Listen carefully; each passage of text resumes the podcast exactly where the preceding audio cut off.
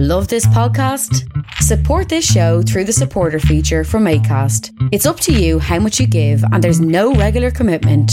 Just hit the link in the show description to support now. Millions of people have lost weight with personalized plans from Noom, like Evan, who can't stand salads and still lost 50 pounds. Salads, generally, for most people, are the easy button, right? For me, that wasn't an option. I never really was a salad guy. That's just not who I am. But Noom worked for me. Get your personalized plan today at Noom.com. Real Noom user compensated to provide their story. In four weeks, the typical Noom user can expect to lose one to two pounds per week. Individual results may vary. Hey, it's Paige DeSorbo from Giggly Squad. High quality fashion without the price tag. Say hello to Quince. I'm snagging high-end essentials like cozy cashmere sweaters, sleek leather jackets, fine jewelry, and so much more. With Quince being 50 to 80% less than similar brands. And they partner with factories that prioritize safe, ethical, and responsible manufacturing. I love that. Luxury quality within reach. Go to quince.com slash style to get free shipping and 365 day returns on your next order. Quince.com slash style.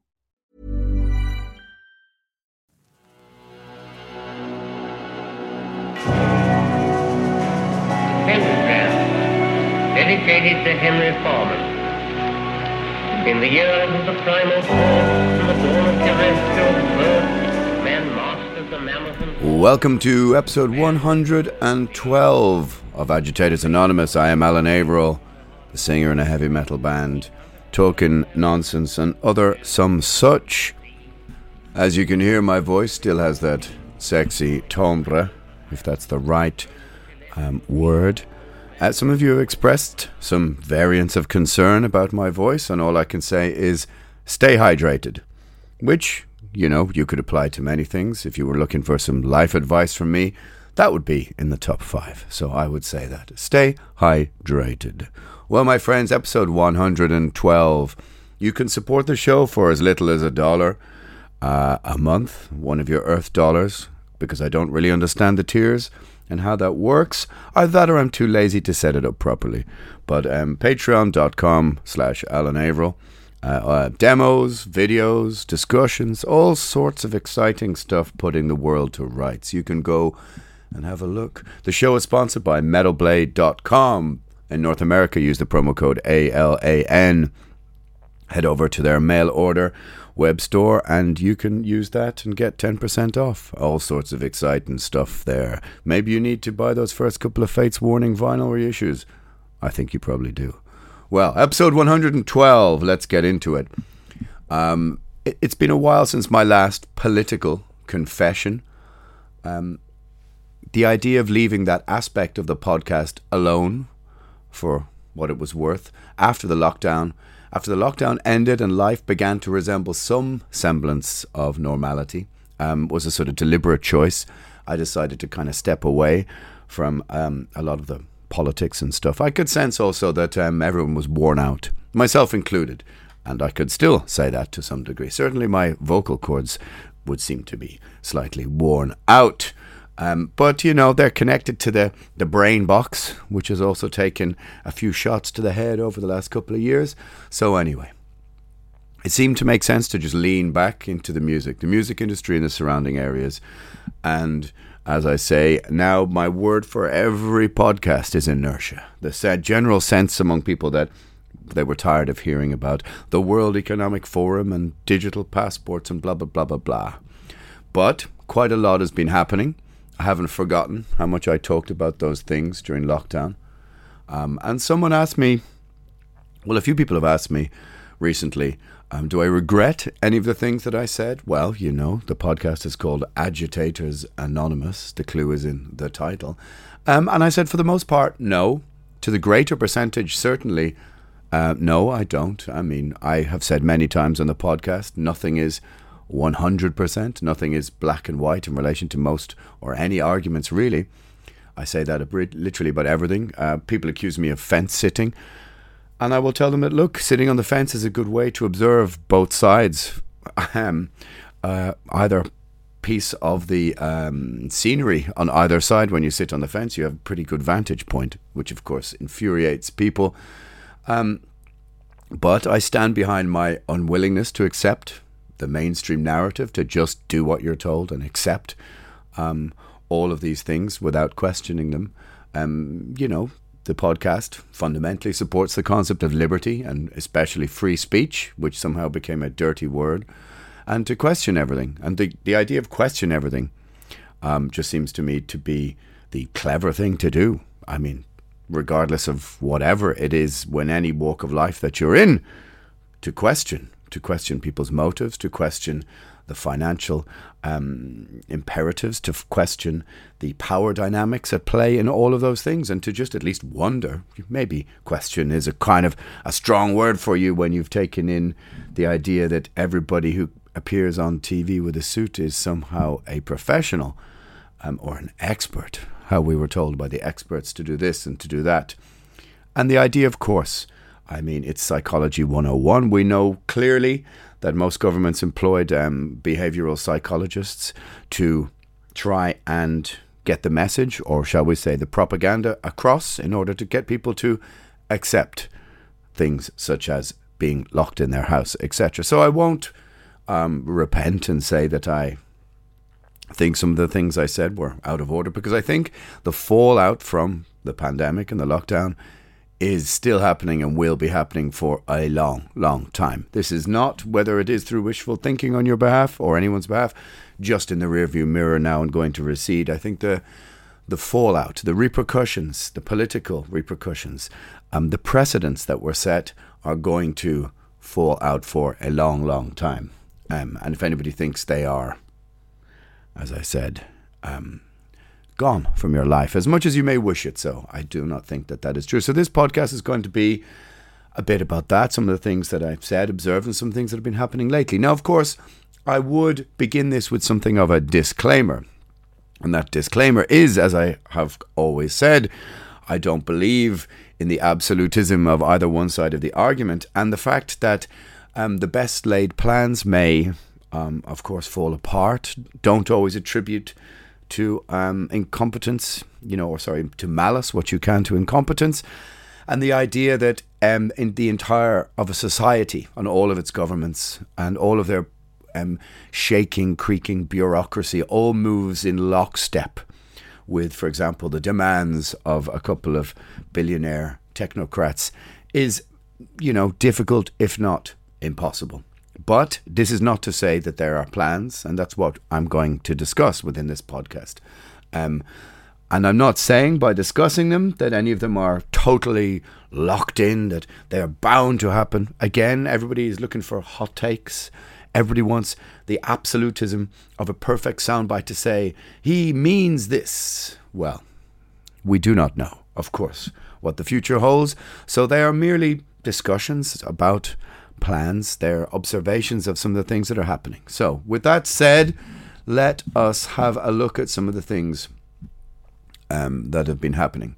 Like I said, um, I don't think we as a society or as a culture are out of the woods at all yet. In fact, I think we are still deep within those woods. Without a compass, one could say. The full fallout from the pandemic and lockdown um, are not going to be fully revealed for a long time as building blocks, crumbling building blocks, fall like a game of Tetris. And we're slowly revealed the plans that the elite have in store for us. A few people, a few close friends, told me, um, you know, they'd seen people complaining about me on forums, saying, oh, I did like his band, but, you know, all the blah, blah, blah that he says, and, you know, all of his opinions, like as if that had never happened before in the history of Primordial. If you've ever read an interview with me, I'm not sure what sort of artists they want. And because if you compare bands like ourselves or musicians and the things they say compared to the outrageous things bands who are seen as legends said in the 70s and 80s, it's all pretty tame. Um, in comparison, it's all pretty small, drop in the water kind of stuff. But you know, a couple of people just to irritate me screen grab the odd thing. Um, you know, saying, oh, he's anti this and anti that, and he's stuff this and he's pro that. And Um, I wish he'd just shut up. Uh, well, I mean, look. Well, I mean, look. Now, you know which anti word, for example, some people were calling me. And of course, this is not true. I never engage with people anymore in forums, but a few, pren- a few friends asked politely, well, which parts of the podcast you are you referring to? Because there are 100 episodes to choose from. It Must be pretty easy if you've been following them, which of course you must do to have an informed opinion to give me an example, to pinpoint anything in particular, which is, as I said to this person that I was discussing, who was, you know, somewhat, I think, vaguely irate at the general um, atmosphere of the podcast. And what it seemed to be is just as usual, just assumptions. Other than uh, the general, the general theme seemed to be if you questioned any of the government, state, media, medical narrative, you were framed as either a conspiracy theorist or a fascist um, a very handy box for someone to place you in. So they never had to consider what you were saying or actually debate you or even listen to you. Um, and this was replicated throughout society from everything from like um, arguments in, in the park to in the pub to at the highest echelons of government, um, where governments stated this was a reason why they did not have to listen to the public, over which they were enacting emergency laws that none of us ever voted for. But I'll get to that. Um, and it was a very handy box for someone to place you in, like I said. So they never had to really consider what you were saying. We handed in our critical thinking, our right to question and debate for, um, you know, we handed in those rights for our own safety. We'll keep you safe. Our right to, um, our own, it was for our own good, we were told. And I think the lockdown and pandemic have set some wheels in motion that are going to be more or less impossible to stop.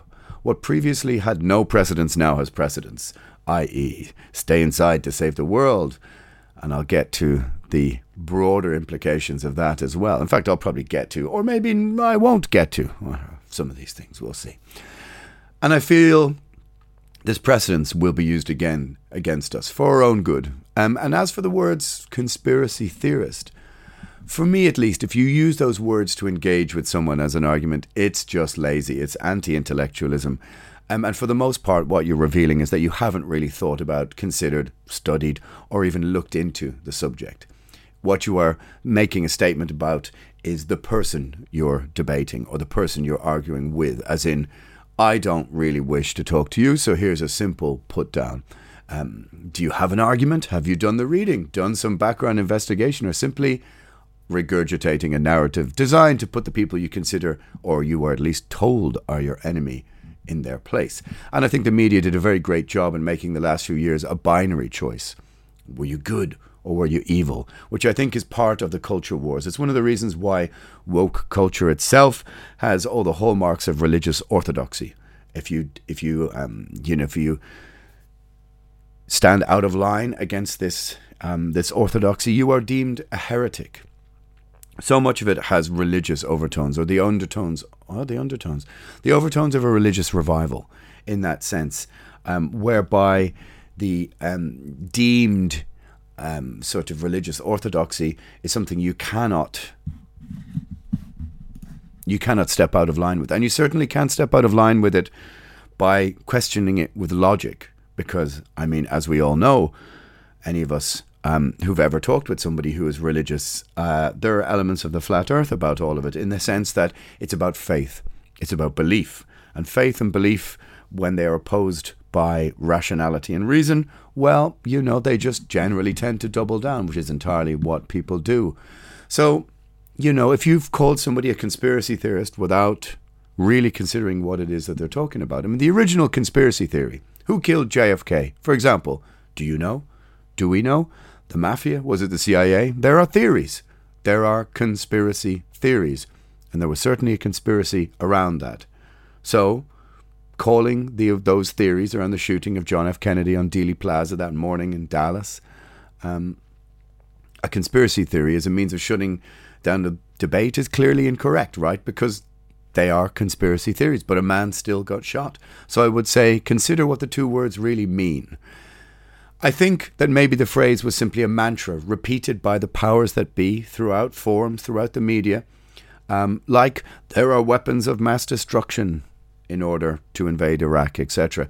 To have this two words and this this phrase disseminated among the public, so as we used it as a you know um, a hammer to beat every nail when we argue with each other. Weapons of mass destruction. Did they find any? No. In order to have regular people polarized and fighting each other over issues that both sides should have been questioning. And that is the, I suppose, the overriding arch of the podcast, if there is one, is to question everything. Um, questioning the wisdom and the legitimacy and science um, of lockdown. I mean, it seems to me to be when something is so huge, so drastic, and affects and impinges on so many people's lives, the idea that you just simply don't question it is insane. And we can clearly see, even by the WHO's own study, um, the lives that the lockdown saved, well, they were minimal and hugely contentious. Yet the numbers of people who have died are dying from, will die from, for example, cancers that were not treated because they could not get to see a doctor or get into hospital, huge. Young people killing themselves.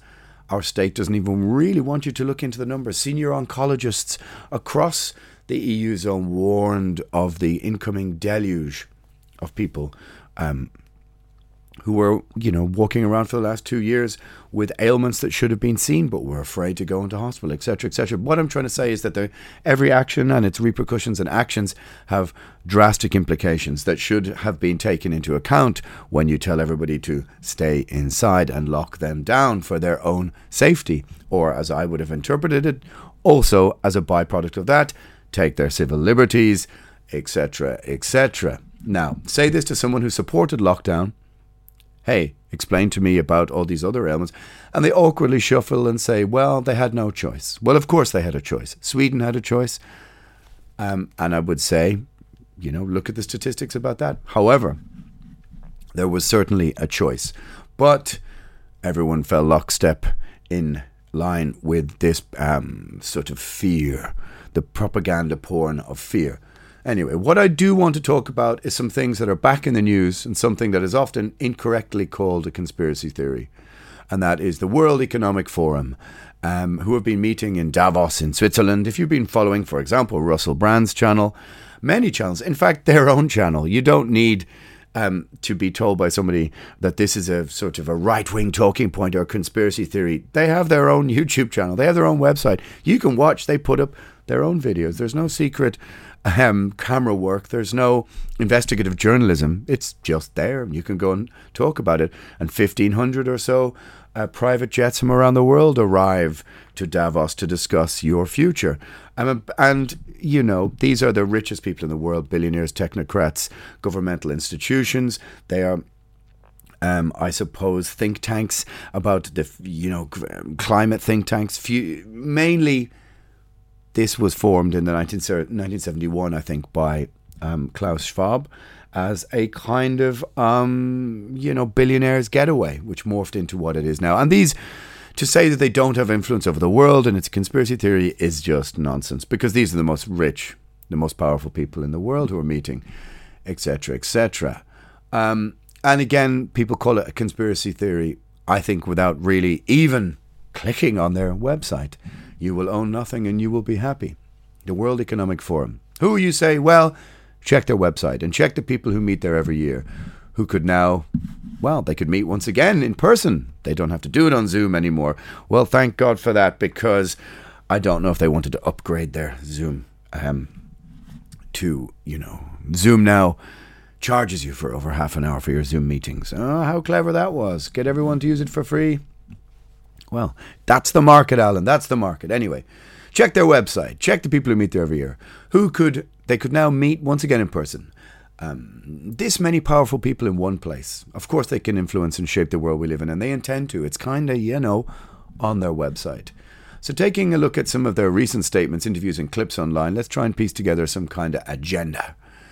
We hear about the climate crisis all the time. In fact, most, even I went, clicked on the Irish Times the other day, and they have climate crisis as one of their sections. It's just a section, the same as opinion pieces or culture or music or, well, they don't seem to have a musical section anymore, but you know what I mean.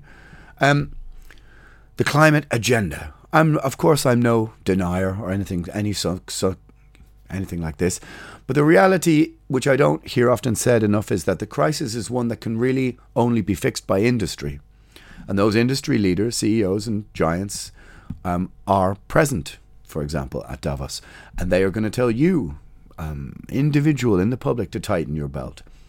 As they say, a famous Irish politician, um, Charles Haughey, told the people in the 1980s, you have to tighten your belts while he was swanning round spending millions. Anyway, of course he was. Which of them aren't? But um, what they have in store is, in my opinion, truly frightening. So, you all know about the Chinese social currency system where your interactions with the people around you and the state are more or less marked in terms of good behavior. And let's be clear subservience to the state. Um, so, you know, just watching a few people talking, Davos is proposing in your future a personal carbon footprint. Um, there is something like this that exists for industry, um, where they can, um, it would seem, buy and sell tokens within industry, um, like sort of carbon um, footprint tokens. So if one comes under their allotted quota, they have an amount to sell to another company who do. Now, I don't know how broadly this exists within the West. I'm sure it certainly doesn't exist in the developing world. However, buying carbon offsets from each other, well, let's be clear, you come out with the same amount of carbon anyway. Um, but what you do, or what I do as an individual in a developed Western country, compared to what a Chinese concrete factory does, makes, let's be honest, little difference. Um, a personal carbon footprint. And the guy explaining it, um, he talks about, he talks with glee about, we can include in this how many calories you intake every day. I mean, look, the concept that, um, you know, the pandemic was a kind of a bit of a you know, a grand leveler for um, obesity, which, I mean, in itself, there is a complex social paradox or conundrum going on there in the sense that we're now told to um, celebrate body diversity, to celebrate, um, you know, people being overweight, essentially. Um, yet, um, COVID rifled through the obese in society. I mean, square that circle. However, anyway, so this personal carbon footprint, I mean, you know, you could say it would be quite um, helpful for your average person to know what they were eating, taking into their body, um, and to know that you have taken in X amount of, you know, carbs every day. But you link this then to the potential coming food crisis and who owns all the farmland. And you can connect one small rather dot to another. So, what might this personal carbon footprint say to you via your phone this morning? Last night you had too many units of alcohol. And when you go and try, and maybe on Friday you want to go, oh, I'm going out in the piss on Friday again, your phone, and you try to pay for your something with your phone, it goes, listen, buddy, think you had enough um, units of alcohol this week. I mean, that sounds outlandish, right? But is it too far from the truth? What is more pertinent, I think, is you cannot book this flight. You've already had your 1.5 flights this year. You cannot take your car and drive to the west of Ireland this morning to go surfing. Or whatever it was you wanted to do as you've used up all your social credits, i.e., your carbon footprint credits. Please stay inside to save the world, which one could say that's what lockdown was prepping us for. Remember your five kilometre radius you had during the pandemic? We had that in Dublin. You could not go outside five kilometres. There were cops stopping people walking along the beach. It now takes on a more sinister turn, right? Because you've heard your leaders, some of whom have been schooled at Davos, discussing five kilometre living, where all you need, they say, is within that limit. Why would you ever need to go anywhere outside that limit? You work there, you play there, you drink there, you eat there, you socialise there why would you need to leave your five kilometer radius? Which all kind of suggests to me a weird sort of medieval feudal living, um, which makes sense if you think about the fact that billionaire technocrats or autocrats seem to be more powerful than states these days. So if you think about um, it, in medieval times you think about, or let's say even the 17th century, 16th century, you think about the monarchs, the inherited rulers, the rulers of inheritance across Europe, and the peasant class. Now, if one thing the pandemic and the lockdown did, I could say it waged a form of war, which is still happening through the cost of living crisis that we're undergoing, in the energy crisis, um, which we are um, currently living through, is a kind of war on the middle class, in a sense, squeezing them out and pushing them down, maybe into upper, lower class, that kind of thing. And a lot of people are finding it very hard to survive, pay rent, educate their kids, um, all that kind of thing, and feed themselves. And so, what it is is an intense squeezing of the middle class. Now, the middle class, in a sense, was born out of the post industrial revolution, um, 18th century, whereby people realized that the machinations of industry could lift them out of poverty. Um, and for the first time, this challenged the rule of the monarchical um, inherited class, the the families who ruled over Europe, so to speak. Um, and this is essentially what Marx talks about in 1948 in the Communist Manifesto. Um, I did promise a podcast about Marx, which I must get around to. It's kind of half finished. But what most people don't really understand about the Communist Manifesto, for example, is it doesn't seek to destroy capitalism, it just wants for the people working within its cogs, within its wheels, to take over the reins of um, its industry slightly different than destroy, smash capitalism. It doesn't want to do that. It just wants to make a fairer system of that industry. Anyway, but it's written in 1848. Most people think it's written in the end of the 19th century. It's not 1848. Anyway, well, I've said that five times. It might be 1847, but it's around that time. Anyway, anyway, anyway, what I'm trying to say. We've been schooled in this concept of five kilometer living. Why would you need to go anywhere? And the idea of a carbon footprint is it really to um, is it really to tackle climate change, or is it a means, a method of controlling your movements?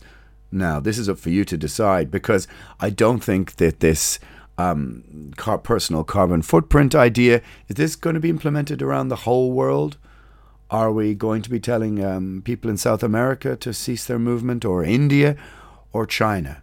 And that is the um, the kind of moral conundrum here, because people in the West are so racked with guilt that they were most likely to accept this without really questioning the fact that the real um, issue with climate change is probably something that needs to be addressed in the developing world, uh, whether anybody likes that concept or not. Or not.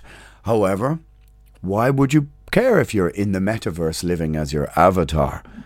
But we'll get to that. So, a personal carbon footprint, a personal digital passport, which we already saw um, the structure of which was built during the pandemic, linked to personal credits, carbon government Bitcoin, perhaps. Hmm. Did you put your money into Bitcoin and lose it all? Yeah, I'm, it's too complicated for me. I don't really understand exactly what's going on. But is this, as I said, being used to fight climate change or to control you? You decide. You decide. Um, and like I said, the uncomfortable truth is that um, the climate debate should be happening in China, in India, in the developing world. What you do in a suburb of Ireland or Denmark or Finland is not really the eye of the storm. Of course, we should all take personal responsibility. Um, and I'm not saying there isn't a conversation about it, but in my opinion, it is already being channeled through the industry of Western guilt to accept these new rules, or you know potentially accept these new rules, which let's be clear could massively impact your liberty, your freedom, and when I say a return to some sort of weird feudal living, what I mean by that is that back in sort of the um, end of the medieval age, people kind of tended to live, work, die within a 10 kilometer radius. Of course, they were surrounded many, many times by deep forest, and once you were outside the walls of the castle, it could be a very dark and dangerous place, but that could also possibly be happening, right? Anyway, certainly all these emergency powers seized by governments around the world, did you vote for any of them? Did they get revoked? Do they have sunset clauses, as in they only last for a certain amount of time? I don't think so. One of the main obstructions to the agenda of Davos or 2030, whatever you want to say, is actually democracy. How will all the unwashed masses accept all of these things? Um, this remains to be seen. If we manage to sell them sell it to them through, you know, that we are keeping them safe, that we are trying to keep them safe from harm, to create a risk averse society. This is one of the ways that they can do this for you. Now, personally, I would like to have that choice myself, but certainly the removal of your right to protest is one. Facial recognition of protesters via drones, which can instantly freeze your finances via this digital passport currency system. This would be a very efficient way of doing so, right? no privacy or anonymity in a crowd anymore. As the state identifies everyone protesting, um, whatever measure it is that they try and um, put upon people, and freezes them. Um, oh, Alan, this sounds outlandish, does it? Really? One of the biggest signposts to this being a potential reality was what Trudeau did in Canada, freezing the assets of people who had taken part or given money to the trucker protest. Um, and Trudeau, again, recently was on TV talking about disinformation, misinformation, setting up a task force to fight it, calling the truckers once again right wing, of which I see no evidence. Um, and of course, making a binary choice of good and evil in the simple world that is that narrative. And therefore, um, if you call somebody um, essentially evil, then you, or right wing in this sense, you don't, you'd have to, can easily just dismiss their claims and not engage them in conversation or debate. And he froze the assets of many people who were taking part in this protest. Now you see how this kind of makes sense um, as governments, as I said, across the world move to curb protests. So, what could that mean? You go out to take part in, let's say, some form of, um, you know, protest, of which is your democratic right, and um, your GPS and your facial recognition drones recognize um, where you are at that moment in time, and simply your assets, your finances have been frozen because you've taken part in an illegal protest. Does this sound so uh, outlandish? Not really. And he, Trudeau, is a placement of the World Economic Forum. Um, you know, they gloated over their placement of leaders like Trudeau or Macron, or I think her name is Crichton in New Zealand. Um, uh, so consider that. I mean, maybe you fundamentally disagree with the truckers in Canada. Fair enough. But the right to protest is one of the most essential rights we have as a society, um, as people. Uh, and so, you know, as I said, the uh, the attempt to remove this with the aid of unelected tech- technocrats. Did you vote for any of those people who are making these decisions? No, you didn't. And as the man says, every government should fear its people. Every, not the other way around, or else what you have is tyranny. Um, so we already know um, of many platforms that, for example, kick bands, writers, journalists, creative people off from being able to earn a living for claims of being, for example, right wing um, and left wing, far left wing in some cases as well. Um, it doesn't just all flow in one direction, but the usual crime, um, the usual crime in the sort of pseudo religious, and I come back to that word again, orthodoxy of this argument is good and evil, and that's what we're invited to take part in and to judge things in terms of. Um, I don't know. Want to protest the cost of living in six months? Maybe you'll get framed as right wing, and the cost of living was surely once upon a time a left wing concern. Uh, who knows how it will get framed, but it could very well be that in six months or nine months or a year's time, this is what might happen. Or what you're saying is hate speech um, governments all over the world have been paving the way with their new ministries of mis and disinformation. How Orwellian is that? To go after people accused of hate speech online. So this could most likely go on your digital record, right? Say the wrong thing online. Um, and maybe you ain't going past your five kilometer radius, Miss Dissident. Enter Elon Musk. Well, that remains remains to be seen how that plays out.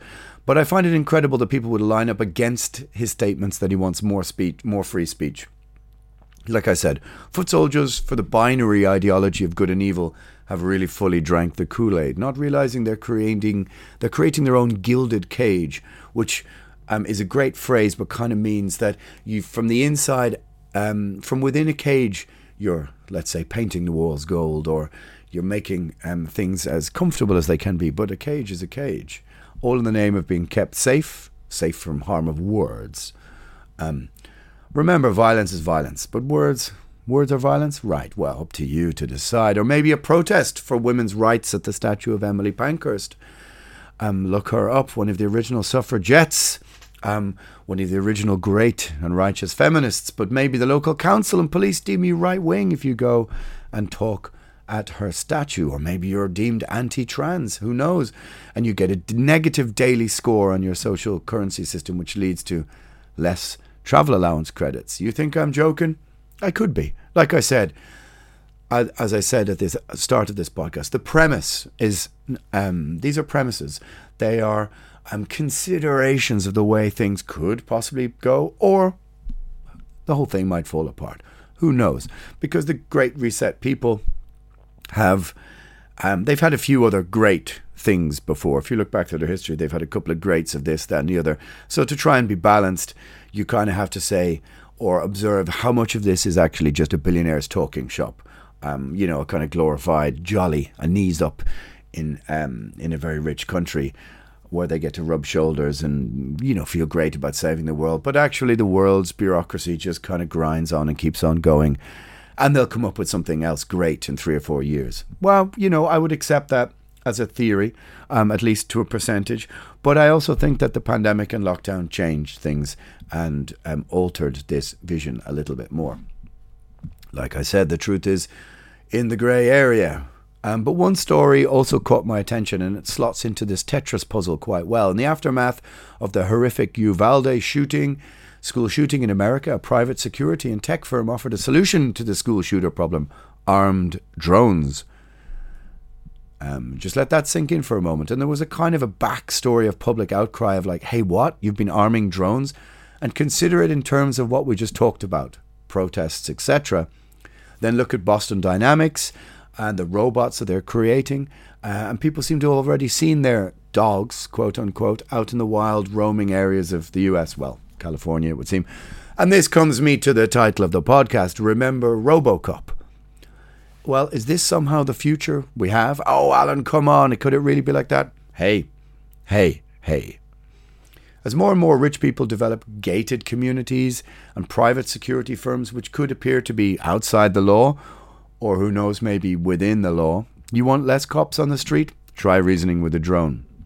And now, an armed drone with facial recognition technology and the ability to assess who you are and instantly freeze your um, assets, to freeze your digital imprint, to freeze your well, your digital personality, which will be the only um, foot you have within a modern, structured, technocratic society. Well, I don't know. I'm just posing the questions, haven't I? Of course, we know that technology is developed hand in hand with the military industrial complex. The war in Ukraine.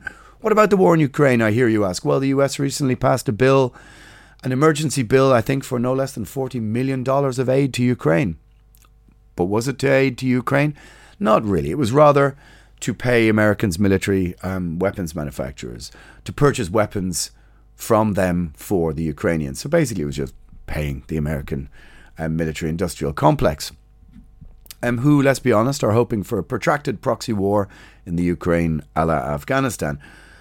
Uh, while millions of people across the US are dropping below the poverty line, pushed over the edge by the current cost of living crisis, their tax dollars are buying stingers and military hardware for, well, who exactly? Exactly. Monkeypox. Monkeypox, my friends. Didn't really hit the spot, did it? I guess because it wasn't invisible. Um, and I think it's better fundamentally to have an invisible enemy if you want to scare people. Um, however, it would seem Big Pharma happened to have some old stock, some old smallpox stock, um, and it could, thank F, ship this to governments around the world. All you have to do is buy their um, backlog of smallpox vaccine, just in case. Despite it would seem the numbers in um, each country being between 1 and 10 cases. Anyway, more people are, I have no doubt, killed by the toasters. Uh, the toasters. um, yes, they're a new religious movement. Um, they want your bread, oh, etc. You can get the pun. Figure out the pun yourself. More people are killed every week by kitchen appliances, is what I'm trying to say. Anyway, who knows? Maybe in the future, those very kitchen appliances will be able to inform on you to the Ministry of Disinformation from your kitchen table. In fact, they probably are. If they if they call and receive to the internet already, i.e., if your fridge is online, then what's to say that it's not listening to you? Etc. Etc. Sounds like I'm being too over the top. Maybe I've drunk the Kool Aid. Hey, hey, hey.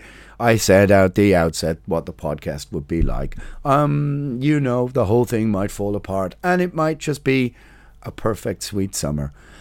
Um, well, it sounds like I'm being over the top, but the Scottish Parliament passed a bill doing exactly that, criminalising hate speech within your own home. Mr. Trudeau must be looking on with envy.